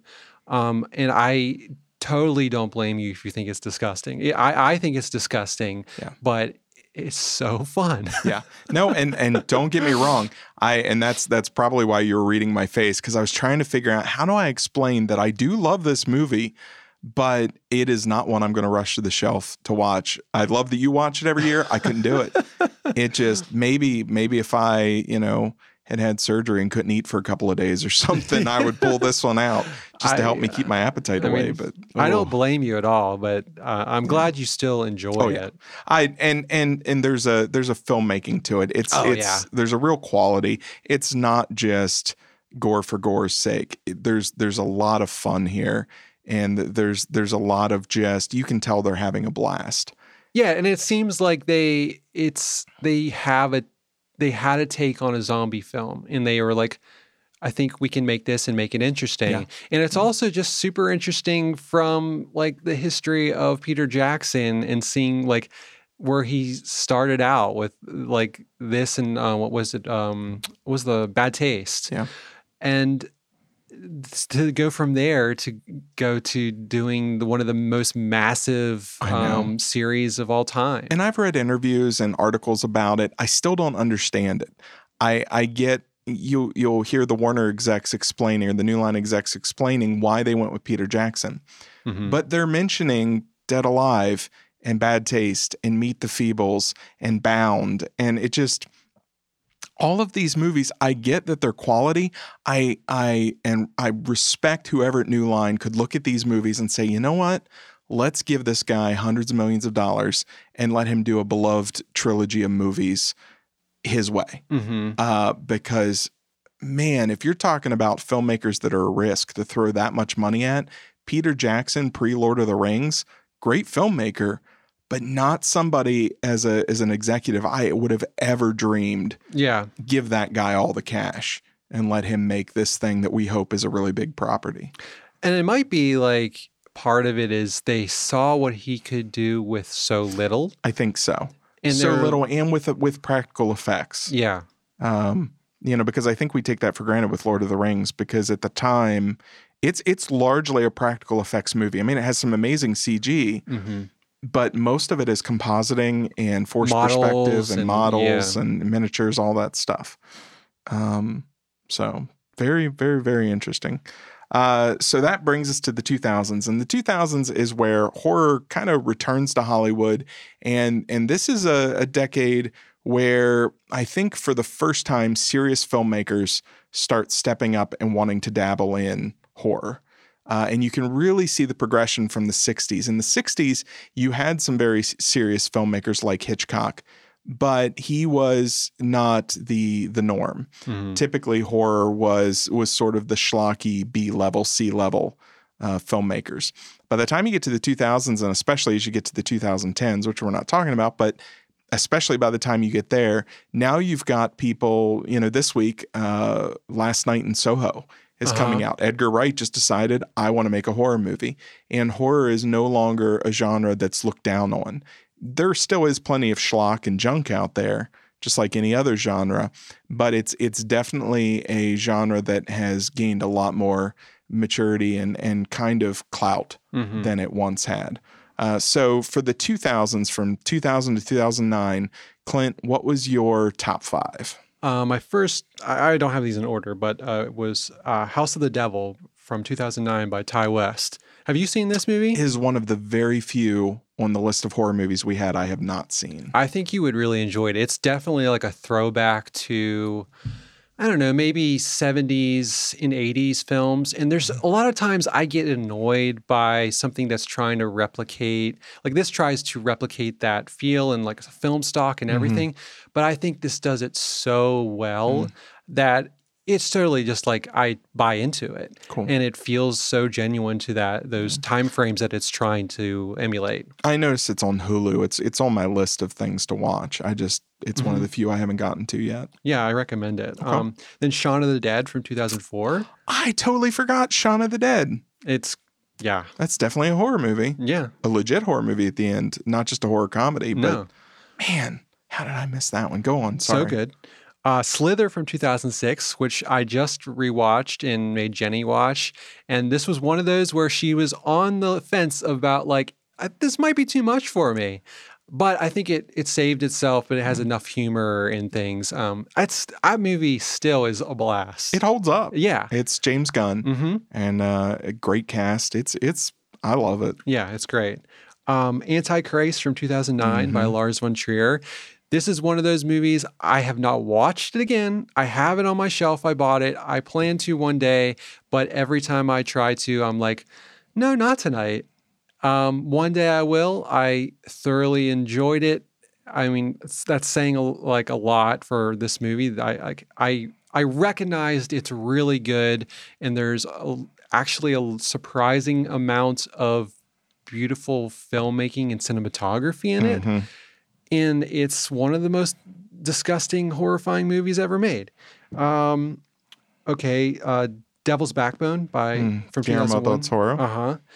That one's great. And then I had they're not runners up, but they're movies I haven't seen them in a little while. I thoroughly enjoyed them when I had seen them, but I had recently just watched the Squid Game, mm-hmm. and man, I'm like, I'm so excited about like that South Korean like how it's it's blown up. Like I yeah. mean, and it's getting the dues it it deserves because there's so many great filmmakers. Um, so the host from 2006, mm. it was a earlier uh, Bong Joon Ho film. Yeah, great, great. Uh, um, creature feature. Creature feature. And then Tale of Two Sisters from 2004 by um, Kim Ji Woon man, that's such a great like that movie story. messes with me. It's on my honorable mentions. Almost made my top five. It, oh, I know, and oof. I just I hadn't because I haven't watched it in a while, and mm-hmm. I'm I'm going to probably this week just because. Man, that, that movie messes with my head too. It's that's one I go back to yeah. different years. It, yeah. It's exceptionally well made. Yeah. Okay. Uh, my top five are uh, The Ring, uh, the American remake, which still destroyed me in theaters. It continues to destroy me, and it's PG thirteen. And it it it's one of those movies I just get more impressed with that it can do so much with so little. I had such an amazing theater experience with mm-hmm. that movie when we saw that. Like yeah. that was one of those experiences that made me fall in love with film. Yeah. Um, it was one of those early films like where I'm finally getting to go by my like I went with you guys, mm-hmm. but like I'm getting my freedom to go out and do yeah. things. Like I just I probably just got my license and whatever, and I have never been able to revisit it Yeah. because I have such a strong memory and like I wanted to put it on my top in my top 5 but I'm like I have maybe if I revisit it I hate it but I don't want to. I I and I totally get that. I'd be shocked if you it ages really well, other Uh-huh. than a few little things uh, like cell phones and stuff like that. But it's dealing with a VHS tape, so it's Yeah. it feels more almost period. Uh-huh. Uh, but it just it's still. Uh, I have a hard time watching it because that that first theatrical experience really messed with me, and it continues to mess with me. The visuals in this thing, and just the the way they they filmed some of the stuff of her coming out of the TV, and Yeah. just how quickly she'll move after moving really slowly. And this is very, very effective horror when it comes to tapping into kind of that primordial Yeah. fear center and, and just making you react to things that you know aren't real, but just feel too real. For sure. Yeah. Oof. Uh, my second one was the the original French version of Martyrs. Have you seen it? I feel like I have but I can't Okay. recall. Yeah. Martyrs. It has a, a really terrible remake. Mm. Uh, not terrible. It just it doesn't hold up, and it's it's very uh, American. Mm. Uh, but but the French Martyrs is is very gory, but very very very unsettling. Uh, then Frailty with Matthew McConaughey and Bill Paxton. Oh, right, and yeah. Matthew McConaughey. Did I Uh-huh. already say that? Matthew McConaughey. It's got two of them. Yeah, but there's a third person in it too. Anyway, uh, sorry. Uh, the kid actors are great in it. It's a really dark story. It's a twisted story. Yeah. And uh, Powers Boothe, Oh. uh, and it and it has a, a great little twist at the end. But Frailty's one I just I've always loved. hmm Uh, Let the Right One In, the Oh, yeah. original version, Yeah. Uh, which the remake, just like you said, is is really well done, especially for a remake. I love it too, but but the original one is just uh, so wonderfully Danish Mm, yeah. that Yeah. uh, it it just it adds a little bit. That pole scene alone Oh, I know. with the kid underwater and just Mm-hmm. the oh anyway. Uh, and then finally, have you ever seen a movie called Pontypool? I don't Pontypool was so. this 2008 horror movie from Canada, and it's about this radio shock jock who is doing kind of a, a late night show. And as he's doing it, they start getting news reports. Oh, it's okay. it's all in the studio, Uh-huh. and there's some sort of signal out there that's making people go almost zombie like. And eventually, this this news or this this radio station starts getting attacked. And again, it's all from inside the the station, but it's just this this eh, tension just keeps ratcheting Uh-huh. up and ratcheting up, and and it really starts to feel uh, claustrophobic and Hmm. trapped, and like there's a much larger worldwide thing happening than just a, an isolated horror event. yeah. But definitely one to check out. I I love that one. Uh, a couple of just honorable mentions or whatever you want to call it. Pan's Labyrinth, hmm um, which again uh, really is. I, I don't know if it's so much horror; it has horror elements, hmm but like dark uh, fantasy. dark fantasy. Yeah. Uh, the Mist, which really seals it with the ending for me. I don't know if if everything before the ending lives up to that ending, but I have strong takes on that movie. Yeah. Yeah. do you? Well, just just small. Do you do you like or not like where it goes at the end? I don't like the end. Okay. Be, I, in theory, I like the end, Mhm. but I feel like it's on the wrong movie. Okay. I feel like it's something they had this. That's not true to the book, right? No, Like, no, they add so that on. In I the book, they just drive out in the mist. End of story. I feel like it's this thing that's too big slapped onto the end of this movie Mm. that's just okay. Yeah. Which makes sense in the book because in the book they do get out, but then they just drive, and the book ends on this very bleak note of they just keep driving and driving, and there's there's no end to this mist, Yeah. and that's that's the hopelessness that it ends on. And I also have horrible memory attached to that film because that was one of the early films I took Jenny, my wife, to. Mm. And she cried for a day after watching that movie, the end. Like, I think she was Yeah. fine up to that end. And like, so I, I can never live that movie down. And it's like, it's a running joke to this day. Yeah. Yeah. Okay.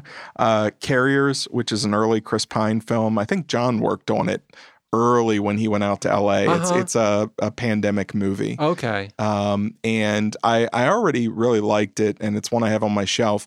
But it's one that that especially turned into a great movie this last two years. Oh yeah. Uh, Midnight Meat Train, which is based on a Clive Barker story, hmm and uh, has um, Bradley Cooper, uh, has kind of an in the mouth of madness feel to it. Which how did we get through the '90s and not mention in the mouth of madness? Maybe it's because we talked about it for a whole. Probably. Yeah. I I missed that somehow in Event Horizon, and there's a couple that that I probably would have mentioned.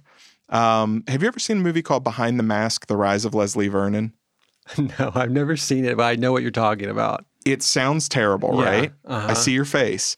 Here's what it's about. Okay. It's great. Uh huh. You're going to have to trust me on this. Okay. It is about a serial killer who wants to be the next uh, Jason or Mhm. Freddy or what Michael Myers. Uh, he lives in this world where these things are real. And so he is setting out to try to get the kind of attention and iconography that will make him famous.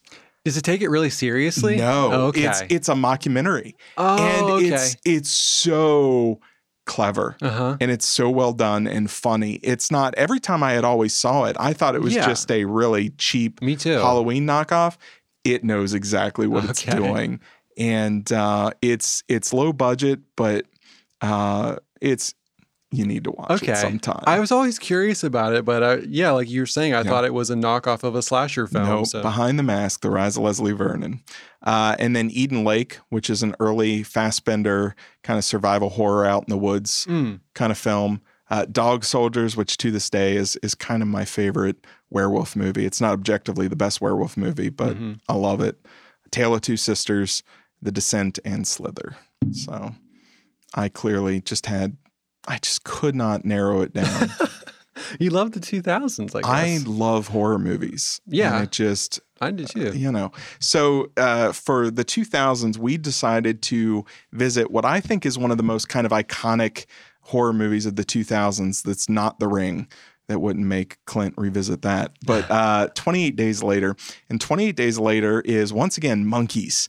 These- Those dang those monkeys. daggone monkeys. Uh, there is uh, an accident in a lab during sort of a, uh, you know, let's free the animals yeah, kind like of thing. Peter's trying to. They definitely free the wrong animal. This is one that's infected with something called the rage virus, uh, or becomes affectionately known as the rage virus. And uh, it it you know London essentially descends into chaos because uh, these very fast moving uh, zombies sort of take over, and they're not traditional zombies. no. They're quick. They're alive. They can be killed just like a, a human would be killed. Uh, it's much more virus based, but it it just follows initially a, a lone survivor and then kind of a small group of survivors as they move through this post apocalyptic uh, wasteland, just trying to get somewhere where they can survive. Clint, what'd you think of Twenty Eight Days Later? Well, I had uh, so much fondness for this movie uh, when it came out. Mhm. Um, John and I drove to Georgetown to like it was the only place showing it. Like we really wanted to see it, so we went, and um, so that was exciting. And I was super like excited because um, one of my favorite bands has a bunch of music in it, uh, Godspeed You Black Emperor. So like Mhm. it starts, and I'm like, I know this song.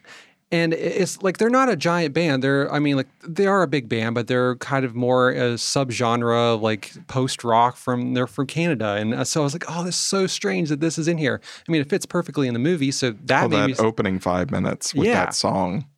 so that made me real i was like so excited and it, it just got me gelled for the movie and i was uh, i was really into it um, and I, so I, I loved the movie at the time and i haven't seen it in a long time. Um, so i was i was really curious to see where i stood on it now. My first um, take on it like revisiting it was like this looks insane. Yeah. Like the the digital format that they shot it in like I, at first i was so thrown off by like i did not remember it looking like this like i knew it was shot that way but i was like this looks terrible Yeah. um and so it, it took me a It's while one of the few movies from the, the era that's shot in standard definition. Hmm. It, it wasn't even shot in high def. So even if you watch a high def version, It's just a 1080p version of this 480 file. Right. Well, I watched it on like I, I had a DVD copy and I Mhm. didn't know if it's anywhere, so I just watched it on my DVD. And at first, I was like, "Oh, is my DVD like it looks awful?" So then immediately I went afterwards to HBO Max had it Mhm. on there. I was like, "I want to compare it." Still looked just as Terrible. bad. Yeah. But as I was getting into it more and I started like forgetting about that part of it, it started feeling more like the the film's stock of how it was shot started feeling like a movie from the 70s. Yeah. Like it feels like a movie from the 70s now. And that kind of like made me look at it in this different way and appreciate it in this different way. And it's interesting just as this historical artifact of the time of shooting it digitally. And regardless of any of that, it started as as soon as I was getting back into the story and everything, and I got through it all. I I still really love the story, Yeah. and I still really love the characters. Um, I think it's really interesting how the middle part is just kind of this sweet story of these survivors and how they become this little family. Yeah. And uh, by the end, I I still love this movie. Um, so where were you on this? I, I was surprised how much I enjoyed this movie again.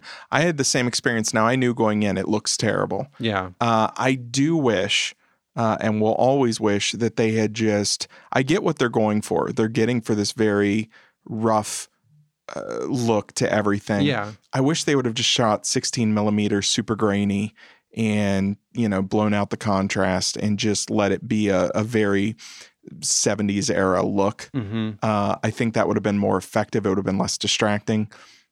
But at the same time, I also started to forget about it, especially as it went on.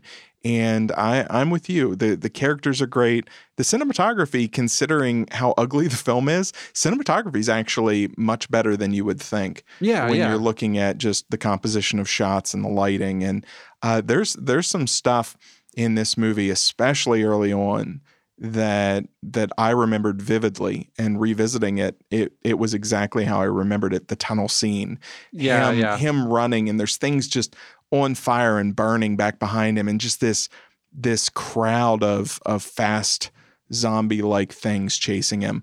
Zack Snyder did a, a remake of Dawn of the Dead Mhm. and did Fast Zombies, and a lot of people like that movie. It's it's okay. I think this is is kind of the pinnacle of the the fast zombie genre. I this agree. is, uh, I think, far more effective. There's that scene. uh, Do they go into a church where they're all sleeping? It's when he first wakes up and he goes into the church or the beginning. Yeah. that They start all set up. Yep. Yeah, that's freaky. that scene there's there's just different things like that where you can tell they weren't just going for fast fast fast fast fast they really understood the difference between dark and light and speed and slow and and quiet and chaos and all these things and they really play with contrast this is um, danny boyle Mhm. and he really plays with contrast in this movie and I, I think to great effect even thematically when at the end they you know come into this kind of military convoy you've got this family unit that's been surviving small Mhm. and now suddenly they're thrust into this group of soldiers Mhm. and you know something that provides initial comfort doesn't hold comfort for very long No, not at all. and they start to realize, you know, okay, grass is not greener, and it's Mhm. it's that kind of, uh, you know, once again going back to the the horror idea that the real threat, the real scary thing man. is man. it's it's no, it's it's you know, it's the ones who can think and and reason Right. uh, is is much scarier than a a, a beast like enemy. Um, that's scary when you're out in the open field, but I think this like much more succinctly um, captures what like The Walking Dead has tried to do Mm-hmm. over whatever 12, 13 seasons mhm. in an uh, hour and a half. Yeah. Like so, uh, I I think that's an accomplishment. I totally forgot Christopher Eccleston was in this Yeah, movie. yeah. I think because at the time I didn't know who Christopher Eccleston Yeah. was. Like, I mean, he was an established actor at that point, but just in my radar, I didn't know. Uh, and going back to like the digital format, I mean, I think like reading up on it and stuff like that, like gave them the ability to make what could have been a really small movie look so much bigger because Mm-hmm. like they could run and gun and do these giant scenes where they have streets cut off very quickly because they have such a short amount of time and Yeah. like with traditional film gear like they wouldn't have been able to do that so from that aspect it, that's really interesting and like i think it probably gave gave the movie more than what it took away Yeah. like um in the end I would agree with that. um, so that's cool. But I, I I was really excited to see that this, in, in most regards, really s- still stood up to me. And I, I really the it- when I first saw it, the um the end of it had such an impact on me. Like just where it ends up, and they're they're this little family group and living out in the the wilderness, or not wilderness, but like in this rural area and surviving and trying to find help still but they're they're surviving and they've made their life for themselves. And that still pl- was a really powerful moment. And like the, and especially from where it goes and where it ends up there it, it was it it still feels like i don't know it feels like a really uh high mark on danny boyle's you know list of of his his uh, movies yeah Yeah, I'm I'm always a sucker for found family movies. yeah And this is this is a really good one where it's just the idea that yes, some people come together and they're awful, but other people come together and and it's really illuminating in movies like this, uh, you know, kind of the hearts of characters and and what they are at their base level. Are they selfish? Are they uh, you know the the kind of people that are just going to band together for survival? Hmm or are they the kind of people that understand that survival is about much more than just living? That it's about actually preserving civility and and some sense of family and and um you know peace hmm uh, essentially to get corny. But i i just i love when a movie plays with those themes and looks at the idea of uh, you know especially when it's it's maybe the people that you end up being family with aren't necessarily the people you were born to but Mhm. the the people that you love and that love you and you just form a little unit. I'll, i just i'm such a sucker for that. I'm yeah. a sap. I'm a total sap. One thing I did notice that was kind of caught me off guard is just kind of the sudden changing character of uh, Cillian Murphy's character by the end. That's a little uh, like when you look at it after the fact, it's like he quickly changed from a guy who doesn't really want to kill anyone to like this murderer going around taking out this unit of military. But oh well, it's, it's Yeah, it- it's And and I I kind of took that as early on he didn't have something that was threatening his family unit. yeah, Now suddenly he did, and that's what tapped. I, I- two extra lines of dialogue would have helped there. yeah, But uh, you know, it just that's that's my little fill in the For plot sure. hole version of the movie. I, I mean, it doesn't it doesn't make me like it any less, but it's one of those things. Rewatching it after so many years, noticing that character change all of a sudden, but Yeah. uh, regardless, it, I, I, There's probably just a scene that was cut out of there or something. it's or possible. A shot that just looked more terrible than terrible, and I mean, it's not unjustified, or like No. the situation they're in. So, no. ah, Yeah, just give me a little scene of him crying and having a little breakdown afterwards. Like, what just happened there? I don't understand myself. well, he had another injury to Yeah. deal with. So, Yeah. Uh, but yeah, that's our that's our 50 years of horror. Honestly, we could probably redo this entire episode with different movies and Yeah. have just as much to talk about. That was the thing I, I had the hardest time with was realizing, oh, to narrow an entire decade down to you know five of the best and then just one review it was it it almost felt incomplete but you could do this multiple times and still never hit on all of the the genre greats and the thing that's that that really speak to people and and that scare you Yeah. Well, that's what like first when we thought of it, I thought of maybe it would be like we try to pick one movie that to represent Mhm. that that uh, decade. But then I thought it was more interesting to like like we did trying to find one that maybe we miss Yeah. um that should be almost as important as some of these Yeah. bigger movies.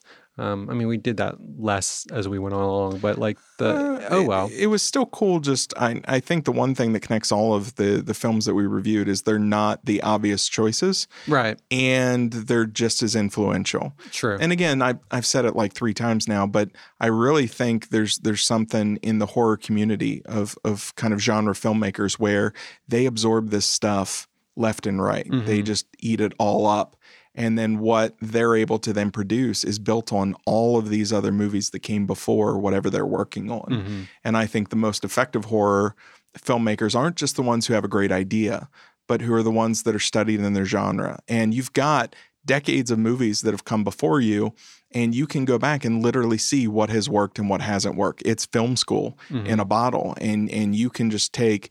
Uh, you know, and you can go earlier than Psycho, but the 60s, we picked that decade for a very specific reason. That's, I, I think, Psycho and, and some of the films around it are really what launches what we know of as horror and there's there's just so much to learn there and i think that's why horror has gotten to a place that it is now a respectable genre because it's not just something that's for cheap audiences and for popcorn thrills. It can legitimately explore found family and terror and feeling isolated or trapped or you know these are these are some very real things that people deal with. And when you put them in the course of a story with characters, you can explore some of those emotions uh, just by, you know, pushing people to an extreme. And I just, I think that's at the end of the day, that's what I love about horror.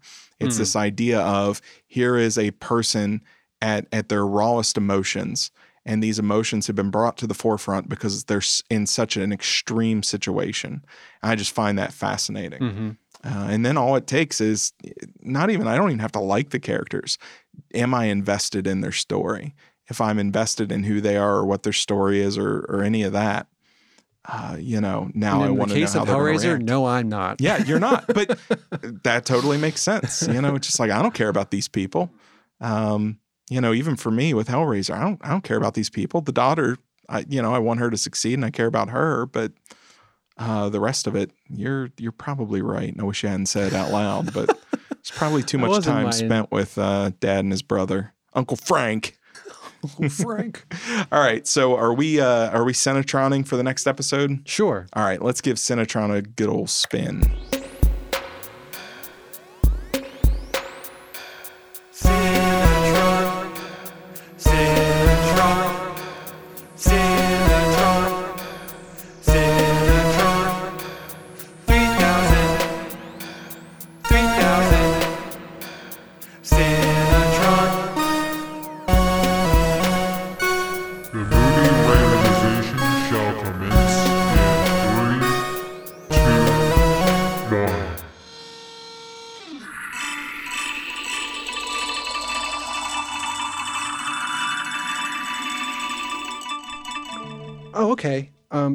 Skin from 2019 with Jamie Bell, where he's like a neo-Nazi. guy- Skin. Like, yeah, and he wants to like. have you- Okay. have you, you know what I'm talking about? I remember reading about it, but it wasn't something where I don't even think I've seen a trailer for it. Uh, it's it's kind of in the the vein of American History X or Yeah. Believer. Is that the one with Ryan Gosling? Believer. yeah. Okay. Uh, all right. Skin. What's what's it streaming on? Um, it might be on Amazon. Okay. Um, yeah. Okay.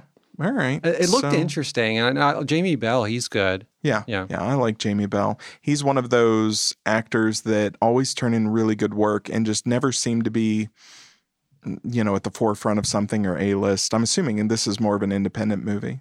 Mm-hmm. Uh, okay. And it came out in 2019. Mm-hmm. All right. Skin. I love talking about Nazis. So, you know, Yeah. there you go. Do you sympathize with them? I don't sympathize Oh, with them. I I don't like the Nazis, Clint. I am horrified that Nazis have somehow, uh, you know, They had a comeback. yeah. Well, they're they're getting their horror movie reboot. What the heck? Nobody wanted the horror movie reboot of the Nazis. Yeah, I don't know anyone who signed up for that. Yeah, and seriously, if you're a Nazi and you're listening to this, just call yourself a Nazi. All right, Yeah, don't play Don't be around. a coward. Don't oh, you know this, that, and the other, and you've got a fancy name for.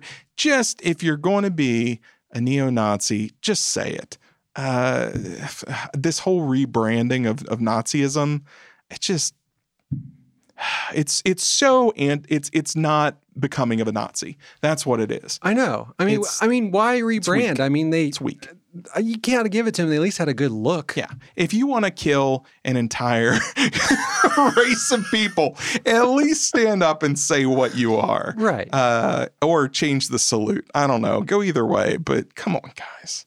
Mhm. I hope you're not listening. If you are listening, go to a different podcast. Why are you here? Um, white supremacists. Ugh. Ugh. Ugh. Anyway, this has been Cinebabble. Heck of a way to end. Your Cinetron's the one that picked skin. Well, didn't maybe. I don't know where he falls on it. All right. Well, uh, this has been episode 40 of Cinebabble. Uh, very excited to have done a horror episode. Uh, we Probably should, won't be the last. will not be the last. Probably do it Uh, again next week just for the heck of it. Why not? You know, and just we should do a Thanksgiving themed horror episode. I'm all for it. we'll just eat turkey and talk about body horror. It's great. we can do a Christmas one and just do Black Christmas. 100% love it. All right. Thanks as always for listening, Clint. You have yourself a good one, and uh, we'll we'll get things that that have impenetrable wires next time that cats can't chew through. Bye, Ken. Bye, Clint.